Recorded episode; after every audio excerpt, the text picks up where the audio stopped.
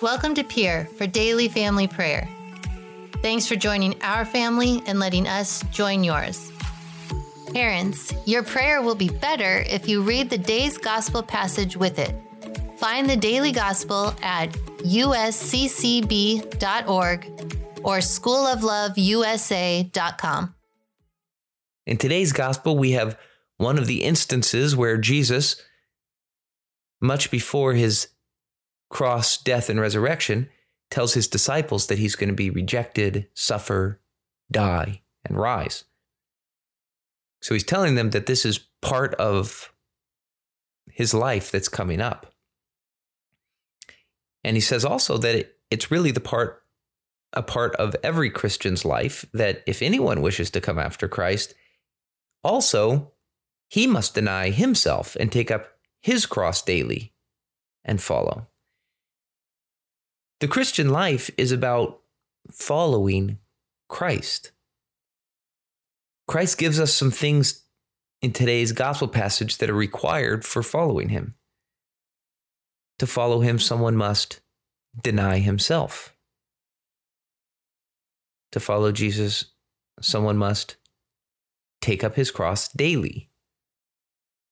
Well, Lent is a wonderful time to get used to denying ourselves. If we can learn to deny ourselves in some little things that we want, like sweets or time on our phone, listening to the radio in the car, many things. If we learn to deny ourselves in these many little things, this will train our wills to make bigger, more important sacrifices in life, like denying ourselves sleep to help with a sick child, or denying our wants to make other family members happy. As well, we should look at how often Jesus says we must take up our cross. Daily.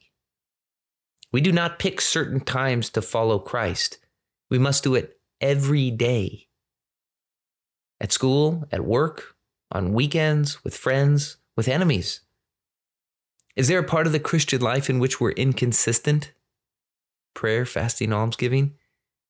Are there sins that we give into? Impatience, laziness, lust? Anger, demanding our way, using other people?